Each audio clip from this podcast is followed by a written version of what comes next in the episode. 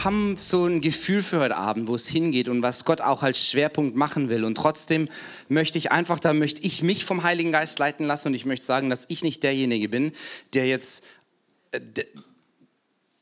die Richtung und die Art des Abends vorgibt, sondern ich lade ein und dann, und dann dürfen wir alle, wie ihr wollt, wo ihr auch gerade steht, reinstehen. Ja, nicht unter irgendeinem Zwang, aber ich möchte sagen, der Abend, der braucht dich. Ich glaube, heute Abend wird Gott ein paar auch Schwerpunkte setzen. Ich tue das immer so als Bild ähm, von einer Zugfahrt benutzen, dass der Zug einfach an, an verschiedenen Stationen halten wird. Ja, ob das in der Anbetung ist, habt ihr schon gehört. Manche von euch sind diese Art der Anbetung gar nicht gewöhnt, so Sachen mehr als einmal zu singen. Warum machen das jetzt überhaupt? Das ist ja überflüssig. Beim ersten Mal habe ich es doch schon verstanden. Ähm, aber ganz oft singen wir es, weil wir es glauben. Ja? Und das eine Bestätigung ist. Und das fast so wie ein Zementieren des Fundaments ist. Ja, so ist es. Ja, so ist es. Ja, so ist es. Und manchmal singen wir es, bis wir es glauben. Ha! Weil wir wissen, dass es wahr, aber irgendwie ist es noch nicht Realität in meinem Leben. Und von daher einfach diese Einladung, auch heute Abend, euch vielleicht auf was Neues einzulassen, dass ihr von, aus eurem Gemeindekontext nicht gewöhnt seid. Das heißt nicht, dass es besser ist oder schlechter, es ist einfach nur anders. Ja? Und herzlich willkommen zum Anders, ja, bei uns. Und ähm, Freunde von uns, die sind jetzt für ein Jahr nach Amerika gegangen und ich habe einen, ich habe den, den Jungs ähm, gesagt, hey, ihr habt die Chance, ihr seid ein unbeschriebenes Blatt Papier. Ja, ihr habt die Chance jetzt euch ganz neu, ihr müsst euch nicht neu zu erfinden, aber die, ähm, die, diese Spurrillen, die schon in eurem Leben gelegt worden sind, wo Leute auch von dir wissen, ach du bist ja so, ach du bist immer der Zyniker, ja, ach du bist immer derjenige, der, der immer was sagen will oder du bist derjenige oder diejenige, die einfach da immer wieder Sorgen hat. Ihr könnt euch ganz neu auch in Jesus etablieren und sagen, nee, ich bin derjenige, der immer für Kranke betet, ja. So lernen die mich kennen. Ich bin derjenige, der, der, wenn du mich fragst, ich werde immer Gott fragen und gucken, was er zu, von dir, äh, zu dir sagen will. Und auch heute Abend möchte ich dich einladen. Manche von uns kennen uns, manche auch nicht. Wir dürfen ja auch so ein bisschen unbeschriebenes Blatt Papier sein. Gebt euch rein in das, was Gott heute Abend hat. Amen. Amen heißt, so ist es, ja, oder so soll es sein. Ja, das ist auch so, alright. Ähm, und ihr habt was. Ihr habt was. Dass, ähm, dass wir auch den Abend über brauchen werden. Von daher, dieses Mikro ist nicht nur das Prediger-Mikro, sondern das Mikro ist nachher auch das Open Mic. Das heißt, wenn ihr Eindrücke habt, dann kommt vor. Wir, da haben Leute immer Angst, ja, dass so, könnt ihr, könnt ihr irgendjemand kommen? Ja, hoffentlich. Ja, könnt ihr irgendwas erzählen? Wenn es ganz schräg ist, dann wird das Heilige Geist schon korrigieren oder wir springen zum Schluss auch noch irgendwie rein. Aber ich glaube, ich glaub, dass hier so viel Leidenschaft für Jesus ist, dass wir das nicht irgendwie kontrollieren müssen, sondern kommt vor, wenn ihr Eindrücke habt. Fragt trotzdem Heiligen Geist, ist es dran, jetzt gleich zu sagen? Ist es dran für alle? Ist es vielleicht nur für mich? Ja? Oder ist es vielleicht für eine bestimmte Person? Wenn ihr von Gott was habt, dann geht zu der Person hin und fragt, hey, ich habe was von Gott. Wäre das okay, wenn ich das dir weitergebe oder für dich bete? Aber ich möchte hier einfach für den Abend proklamieren, Jesus ist hier.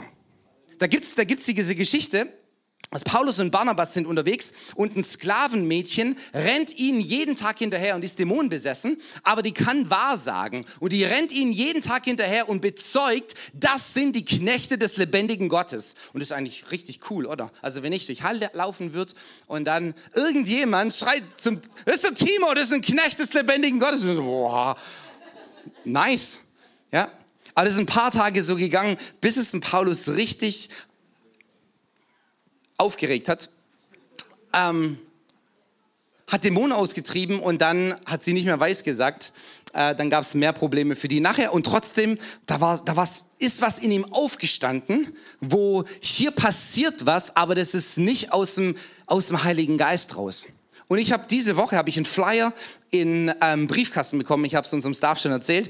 Das ist, ich will den Namen gar nicht nennen, von jemand, der vor ein paar äh, Jahren gelebt. Der lebt jetzt nicht mehr, aber ein Film wird gerade in Schwäbisch Hall gezeigt über es gibt kein Unheilbar.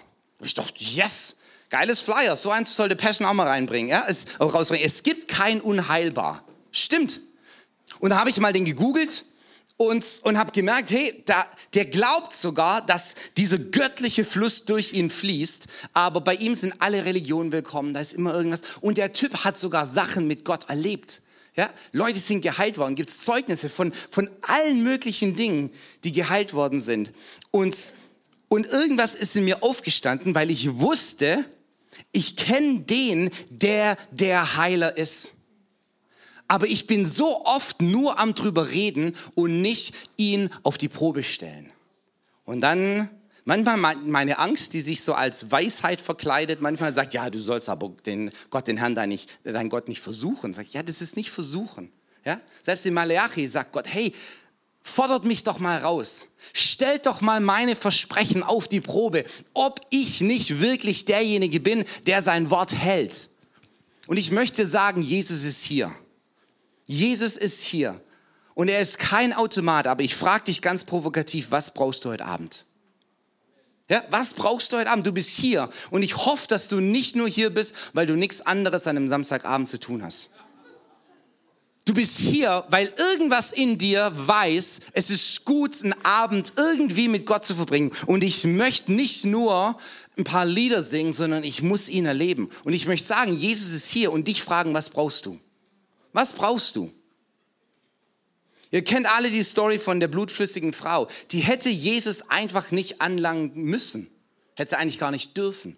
Ja? Aber da war was und ich möchte dich fragen, ist in dir so ein Hunger, dem nachzugehen, wie diese Frau, die sagt, ich drücke durch alles durch und möchte diesen Jesus heute Abend begegnen, oder nicht? Absolut deine, absolut meine Entscheidung. Johannes eins, Johannes der Täufer, der hat ein paar Jünger gehabt und hat dann Jesus gesehen. Hat gesagt, hey, hier ist das Lamm Gottes, ja, das die Sünden der Welt wegnimmt. Und dann sind zwei seiner Jünger äh, weggelaufen und dem, dem Lamm hinterher. Ja? Hammer! Also für Johannes sogar Hammer, dass er das gefeiert hat. Die zwei Jünger, Jakobus und Andreas, äh, laufen Jesus hinterher und ähm, dann fragen sie ihn, also die wissen ja gar nichts über Jesus. Ja?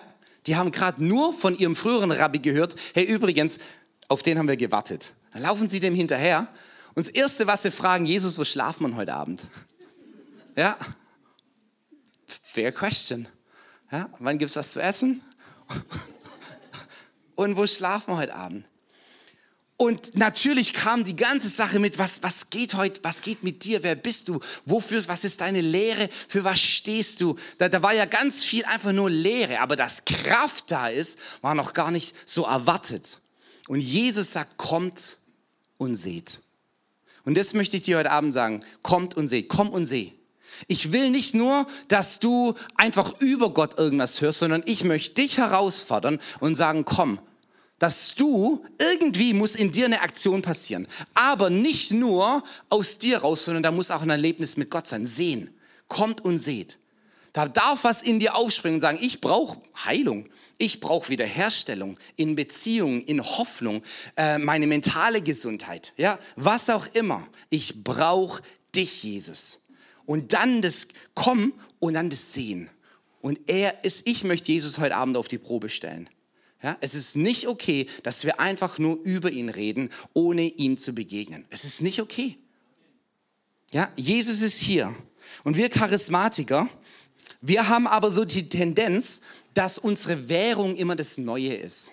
Ja, die Charismatiker, die müssen es immer übertreiben. Die Charismatiker, die, die haben immer diese, äh, die haben eine prophetische Konferenz. Ja. Und dann das nächste Jahr kannst du ja nicht nochmal eine prophetische Konferenz machen. Die hatten wir ja schon letztes Jahr. Ja? Deshalb dieses Jahr müssen wir eine extrem prophetische Konferenz machen. Ja?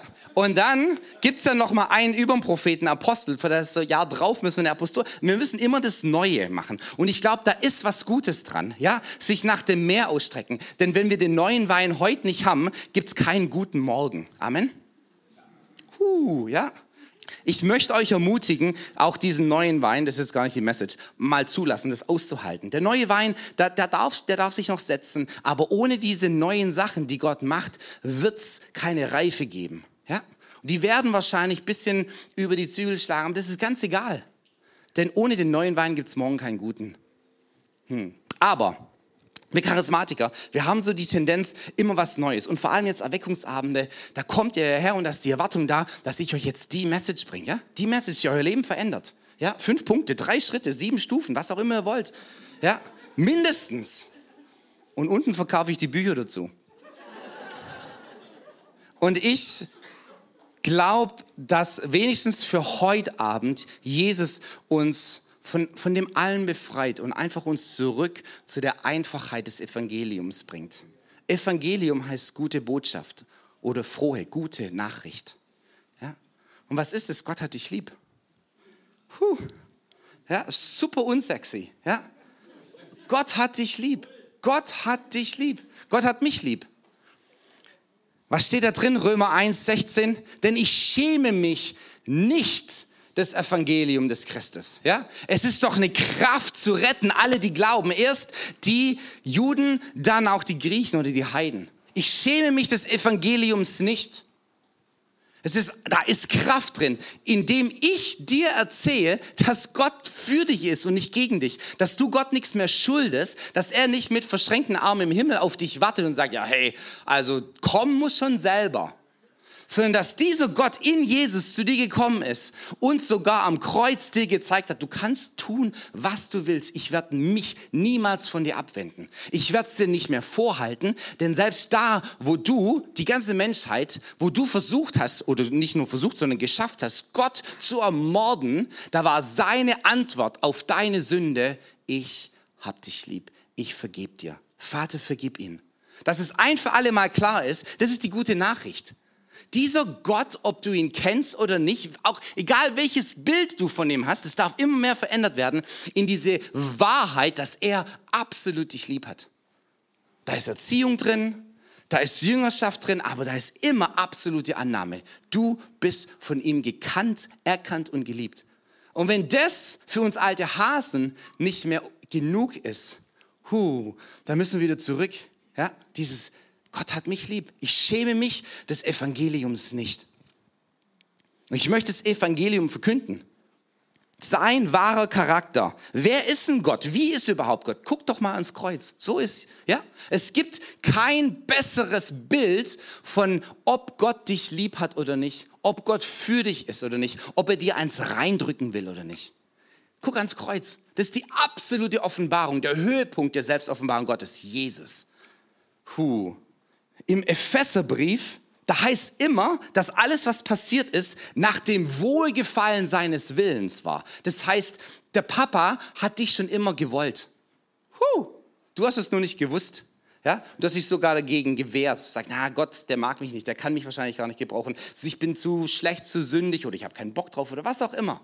Ja? Nach dem Wohlgefallen seines Willens. Wie ist Gott? Was ist die gute Nachricht? Gott will seine Kids zurück. Und er hat es geschafft. Es ist nicht nur ein theoretischer Wille geblieben, sondern er hat es geschafft. Ja? Am Kreuz wurde nicht Gott verändert, der halt grummelig war, sondern am Kreuz, da wurdest du verändert. Am Kreuz wurde Gott endlich mal offenbar, wurde sein Herz endlich mal offenbart. Ich bin für dich, mit allem, was ich bin. Ich gebe mich dir ganz hin, ich halte nichts zurück. Und wir, die wir immer Gott vorgehalten haben, dass er nicht gut ist oder nicht ganz gut ist, ja, oder dass es doch nicht ganz gut mit mir meint, da wird Gott offenbar und ich werde verändert am Kreuz. Hammer, du wirst verändert am Kreuz. Das ist die gute Nachricht. Alles, was in mir sündhaft ist, wurde am Kreuz verändert. Alles, was in mir auch ihm nicht glauben kann, dass er wirklich so gut ist, wird verändert. Ja, er zeigt sich voll in Jesus. Du fragst, wie gut ist Gott? Guck mal Jesus an. Und dann dieser wunderbare Jesus, da haben wir ja vier Evangelien und die erzählen alle die Geschichte von ihm und haben so famous last words hinten. Diese berühmten letzten Worte von Jesus. So, bevor ich jetzt gehe, Jungs, ich muss euch noch ein paar Sachen sagen. Matthäus achtundzwanzig. Da sagt Jesus erstmal, mir ist gegeben alle Gewalt. Im Himmel und auf Erden. Falls ihr euch fragt, wer hier Chef ist, mir ist gegeben alle, alle Gewalt. Nicht nur, die mich ins Herz eingeladen haben, ja? nicht nur die Länder, über denen Jesus proklamiert wurde, wo die ganze Nation fastet oder so, sondern Jesus sagt einfach, der steht hin und sagt, mir ist gegeben alle Gewalt im Himmel und auf Erden. Punkt. Alle Gewalt. Ja? Ja, alle Gewalt. Darum geht hin. Ich schicke euch jetzt. Jetzt geht und verkündigt diese gute Nachricht. Im Markus, nachdem er das Gleiche gesagt hat, sagt er, und Zeichen und Wunder werden euch folgen oder denen, die glauben. Huh, ja. Er hat nicht mal gesagt, ihr müsst Zeichen und Wunder vollbringen. Er hat gesagt, verkündigt, die Leute werden es glauben und die Zeichen, dieses, dieses unsichtbare Ding, das, über das wir hier gerade reden, Liebe Gottes, die wird sichtbar, ja, indem ich Gott auf die Probe stelle durch Zeichen und Wunder. Zeichen und Wunder werden denen folgen. Ich möchte es einfach mal ganz, ich sag's wirklich ganz provokativ, Zeichen und Wunder werden dir folgen. Huh, ja. Und das ist gar nicht, dass du darum beten musst oder so. Ich glaube, es tut immer gut, sich da zu öffnen. Aber ganz einfaches Versprechen von Jesus, du glaubst, Zeichen und Wunder werden dir folgen. Zeichen und Wunder werden dir folgen. Möchte ich heute Abend auf die Probe stellen. Es wird heute Abend passieren. Huh. Ja. Nicht im drüber reden, sondern im Jesus. Okay, haben wir nochmal die Sache. Jesus ist hier, was brauchst du? Was brauchst du? Niemand ist zu Jesus aus selbstlosen Gründen gekommen. Auch nicht du und auch nicht ich. Ich bin nicht zu Jesus gekommen und sage, oh Jesus, jetzt bist du gestorben. Dann gebe ich dir halt mein Leben, damit, damit es sich halt für dich irgendwie lohnt. Jeder ist aus absolut eigennützigen Gründen zu Jesus gekommen. Ich habe gemerkt, ich brauche dich. Ich habe gemerkt, bei dir geht's mir gut. Ich habe gemerkt, bei dir habe ich Frieden. Ich habe gemerkt, bei dir fühle ich mich angenommen. Ich habe gemerkt, oh, in mir kommt alles zur Ruhe bei dir. Bei dir bin ich geheilt worden, Jesus. Ja? Jetzt will ich dir nachfolgen. Kommt und seht. Kommt und seht. Ich möchte einfach sagen, was brauchst du? Der, er will dir begegnen. Das liegt ihm am Herzen mehr als dir. Und jede Krankheit muss die Knie in diesem Namen beugen. Jesus. Ja? Das ist einfach Fakt. Jede Abhängigkeit. Jede Abhängigkeit. Es gibt, es gibt in unserer Gesellschaft akzeptierte Abhängigkeiten, dann gibt es verpönte Abhängigkeiten und dann gibt es strafbare Abhängigkeiten. Jede Abhängigkeit ist von Jesus schon zerbrochen. Huh, da gehen wir gleich ein bisschen mehr drauf ein. Jede Krankheit, jede, jede mentale, jede physische und psychische Herausforderung, ja, findet ihr Ende in Jesus. Mir ist gegeben alle Gewalt.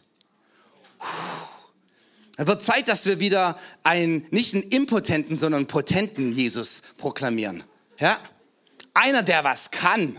Der, der Petrus in seinem ersten Petrusbrief zitiert Jesaja äh, und er sagt, aus im ersten Petrus zwei, vierundzwanzig, da redet er über die Kreuzigung Jesus und warum er gestorben ist, was da passiert ist. Und er sagt, er hat unsere Sünden selbst an seinem Leib getragen, auf dem Holz, damit wir, der Sünde gestorben, der Gerechtigkeit leben mögen. Durch seine Wunden sind wir geheilt worden. Und Amen. Ja? Nicht nur durch seine Wunden sind wir geheilt, sondern Petrus, der schaut zurück aufs Kreuz, das ist ja dann, er schreibt den Brief, nachdem Jesus schon gekreuzigt ist, und sagt, hey, hier ist was passiert, hier ist eine Realität passiert, die wird jetzt in unserem Leben erstmal sichtbar. Durch seine Striemen sind wir geheilt worden. Puh, nicht könnten wir geheilt werden, wenn wir ein bisschen mehr glauben, ein bisschen mehr Geld geben, ein bisschen mehr spenden, ein bisschen mehr beten, ein bisschen mehr lesen. Nein, durch seine Striemen bist du geheilt worden.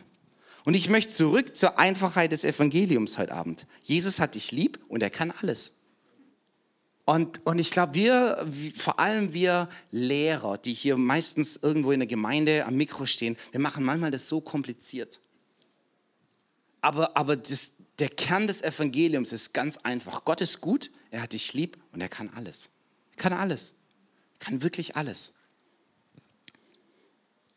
Und da ist Spannung in mir, denn nicht für jeden, für den ich bete, ist bis jetzt gesund geworden. Aber seit ich angefangen habe, für Leute zu beten, sind mehr gesund geworden, als bevor ich es getan habe. Ganz einfach. Ja? Jesus hat auch nicht zu mir gesagt, Timo, das ist deine Verantwortung, dass es dann alle gesund werden, sondern er hat gesagt, hey, erzähl ihnen von mir und Zeichen und Wunder werden dir folgen. Und das mache ich jetzt. Ich erzähle euch gerade von Jesus und ich erwarte, dass Zeichen und Wunder heute Abend passieren. Und ich möchte euch sagen, dass wenn ihr heimfahrt, morgen früh, wo ihr seid, am Montag, wo ihr seid, auf der Arbeit, in der Familie, bei den Nachbarn, egal wo du bist, wie auch immer du das Evangelium verkündigen willst, ja, Hoffnung, du bist, du bist Licht der Welt, sagt Jesus zu dir, du bist Salz, ja, du machst einen Unterschied. Und da, wo ein Unterschied ist, da wird Reich Gottes sichtbar. Durch dich, fang mal an, irgendwie für Leute zu beten. Ich habe einen Nachbarn, der, ähm, mit dem bin ich immer mal wieder spazieren gegangen und ähm, vor einem Jahr ist seine, ähm, seine Frau diagnostiziert worden und sie wussten nicht, was es ist. Die einzige mögliche Diagnose, bevor die Biopsie zurückkam, war Krebs. Das ist natürlich nicht unbedingt cool. Und wir sind miteinander spazieren gegangen. Er ist, ähm, ich weiß nicht, ob er Agnostiker oder Atheist ist, aber hat jetzt nicht unbedingt viel mit Jesus zu tun. Und habe einfach gesagt, hey, ist es okay, wenn ich geschwind für dich bete und für deine Frau? Und dann habe ich da gebetet. Er hat nicht Amen gesagt. Also wir sind zusammen spazieren gegangen, war ein bisschen awkward. Aber ich habe ich hab für mich gelernt, ich frage, aber ich warte nicht auf Erlaubnis, sondern ich mache es dann. Ich weiß, da bin ich anders als manche von euch. Und das ist ganz okay, denn Jesus hat dich auch mit deiner Persönlichkeit erschaffen. Ähm, aber jeder von uns hat diese Fähigkeit, einfach zu sagen, ich kenne jemanden, der das Problem im Griff hat. Ja? Habe für, für ihn gebetet und für seine Frau gebetet, gar nicht lang, fünf Sekunden maximal. Und sagt, Jesus, ja, wir glauben, dass du alles kannst. Also ich glaube, er nicht. Wir glauben, dass du alles kannst. Ich spreche Heilung rein, in deinem Namen, Amen. Fertig und dann haben wir weiter spazieren gegangen, gelaufen. Zwei Wochen später habe ich mich dann erkundigt, weil da kam keine Nachricht. Ja und? Äh, Biopsie zurückgekommen, was ist los? Ach so, ja stimmt, äh, war jetzt gar nichts. Ja. Wie, was gar nichts? Ja, so dieses, ah ja stimmt, das war ja... Äh. Habe ich gemerkt, dieser Jesus, der fordert nicht mal, dass alle, die er gesund macht, an ihn glauben.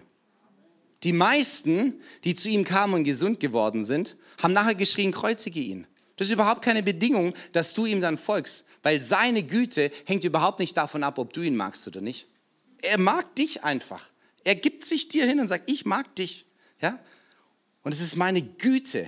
Das ist ein bisschen un, unmodernes deutsches Wort, aber das ist die Güte Gottes, die zur Umkehr führt. Das ist, wenn du Gott kennenlernst und merkst, niemand ist so gut wie er. Natürlich will ich dir nachfolgen. Römer acht, zweiunddreißig sagt Paulus, er, der sogar seinen eigenen Sohn nicht verschont hat, sondern ihn für uns alle dahingegeben hat, wie sollte er uns mit ihm nicht alle schenken? Auf Deutsch, hey, er hat sein Leben für dich gegeben. Er wird nichts zurückhalten. Ganz oft haben wir noch diese Theologie, ja natürlich, vielleicht will Jesus durch die Krankheit irgendwas äh, in mir noch mh, an Reife hervorbringen, vielleicht muss ich noch irgendwas lernen, vielleicht, äh, vielleicht habe ich noch Sünde in meinem Leben. Ja, ganz, ganz bestimmt hast du noch irgendwas verbockt. Ja? Die meisten Leute, würde ich mal sagen, alle Leute, die in der Bibel zu Jesus gekommen sind, waren Sünder und sind geheilt worden. Hat nicht Jesus gesagt, uh, ja, also die Krankheit, die ist von meinem Vater. Die, äh, damit du noch irgendwas lernst, Demut vielleicht oder so, ähm, sondern, sondern er hat einfach gesagt, es ist ganz egal, wer du bist, ich bin der Heiler und ich hab dich lieb und wenn du mir begegnest, wirst du diese Sachen kennenlernen. Dann lass uns ihn doch auf die Probe stellen. Und hier in der Gemeinde, wir singen ein Lied, äh, Jeschua in deinem Namen. Ich weiß nicht, ob ihr das kennt. Und äh, die Bridge, die geht so, alle anderen Götter sind Götzen. Sie können nicht hören, sie können nicht reden, aber mein Gott lebt. Amen dazu. Aber wenn ich nur darüber singe, was macht mein Gott dann anders als die Götzen, über die ich gerade gesungen habe? Ja? Das kann jeder sagen, mein Gott lebt, aber das muss ich irgendwo sehen. Ja? Diese Wahrheit, die ich hier proklamiere, die muss irgendwann mal Realität werden. Dieser Gott muss irgendwann mal auf die Probe gestellt werden. Und ich möchte sagen, alle anderen Götter sind Götzen, klar. Mein Gott lebt, mein Gott hört, mein Gott ist hier, mein Gott schreitet ein, aber ich muss es irgendwo erleben und die Leute um mich rum müssen es auch irgendwo sehen. Heute Abend, ich möchte es sehen. Amen. Ich kann der Welt, ich kann der Welt nicht Unglaube vorwerfen, wenn ich ihnen keinen Grund gebe zu glauben. Ja. Was macht denn mein Glaube an Jesus so anders als irgendeine Philosophie? Philosophien sind gut. Ja, ist richtig gut. Aber was macht mein Glaube anders, wenn es auch nur Gerede ist? Und diese Realität der Liebe Gottes, die macht einen Unterschied. Als Jesus mir mit sechzehn begegnet ist, da, es war wie Tag und Nacht. Ich wusste es. Da bin ich nicht körperlich geheilt worden, weil in dem Moment habe ich eine Heilung gebraucht. Ich habe inneren Friede gebraucht. Und den habe ich, den, den konnte mir auch niemand mehr nehmen. Das war eine Realität, die auf einmal da war in meinem Leben. Und ich finde Elia, ihr kennt die Geschichte sicherlich auch, Elia ähm, geht auf den Berg Karmel und fordert die vierhundertfünfzig Baal und, nee, vierhundert Baal und vierhundertfünfzig Aschera-Propheten raus. Ja? neunhundertfünfzig Propheten. neunhundertfünfzig. Und sagt, hey Jungs, ihr baut hier einen Altar, ihr schlachtet einen Stier und ich baue einen Altar und ich schlachte einen Stier. Davor fordert er das Volk Israel heraus und sagt, wie lang wollt ihr noch auf einer oder der anderen Seite hinken? Und das Volk hat nichts geantwortet, weil in dem Moment sie wussten nicht, wer wirklich Gott ist. Denn bis jetzt habe ich noch keine Power erlebt. Und Elia sagt dann, und der Gott, der mit Feuer antwortet, der ist der Herr. Und das ganze Volk sagt, Amen. Ja, da können wir dahinter. Also wenn, wenn hier was brennt, dann weiß ich, da passiert was. Long story short, die neunhundertfünfzig Propheten, die springen den ganzen Tag rum und es passiert nichts. Und Elia macht es dann noch mal schwerer für Gott. Ja, jetzt tun wir noch ganz viel Wasser drüber schütten und so. Und betet ein einfaches Gebet. Du musst nicht laut schreien. Du musst kein, keine Theologie studiert haben. Du kannst sogar über deine eigenen Worte stolpern, weil es geht gar nicht unbedingt darum, was für genaue Worte aus deinem Mund rauskommen, sondern dieses einfache, einfache Vertrauen. Papa, ich weiß, dass du hier bist. Ich weiß, dass du gut bist. Ich weiß, dass du mich lieb hast. Und ich weiß, dass du alles kannst. Und na, hier ist die Situation. Und so hat Elia gebetet. Sagt, Herr, zeig dich doch. Ja, Feuer vom Himmel. Nicht nur den Stier, nicht nur das Holz, sondern auch die Steine. Der ganze Altar war verze- äh, verzehrt. Auf einmal hat das Volk gewusst, ah, ja. Und ich möchte heute Abend diesen Gott nochmal herausfordern. Ja, und sagen, der Gott, der mit Feuer antwortet, der soll Gott in meinem Leben sein. Das möchte ich dir sagen. Du darfst Gott herausfordern. Wo gibt's irgendwas, wo du sagst, hier muss Jesus, wenn er real ist, muss hier einen Unterschied machen. Und dann sagt Jesus in Lukas zwölf, ich bin gekommen, ein Feuer auf die Erde zu werfen. Und ich wünschte, es würde schon brennen. Oh, ja, ich bin gekommen, Feuer auf die Erde zu werfen. Ich bin gekommen, Herzen in Brand zu setzen. Nicht nur äh, eine weltweite Gemeinde zu starten, irgendeine Bewegung, sondern ich bin gekommen, weil ich weiß, dass in deinem Leben es Dinge gibt, die nicht gut sind, nicht so sind, wie sie sein sollten. Und ich hab dich lieb, ich möchte da Veränderung reinbringen. Ich möchte, dass du mich kennenlernst. Dazu hat mich Jesus berufen, Leute zu ermutigen und dieses Feuer freisetzen. Und das, das möchte ich heute Abend nochmal neu erleben. In zweiten Korinther fünf, das ist, glaube ich, einer meiner Lieblingsverse. Aber gefährlich, wenn ich das so sage. Denn wenn ich morgen ein anderes Buch lese, dann fallen mir da fünf andere Lieblingsverse auf. zweiten Korinther fünf, dreizehn. Da sagt Paulus, hey, denn sei es, dass wir außer uns waren, ja, so waren wir es für Gott.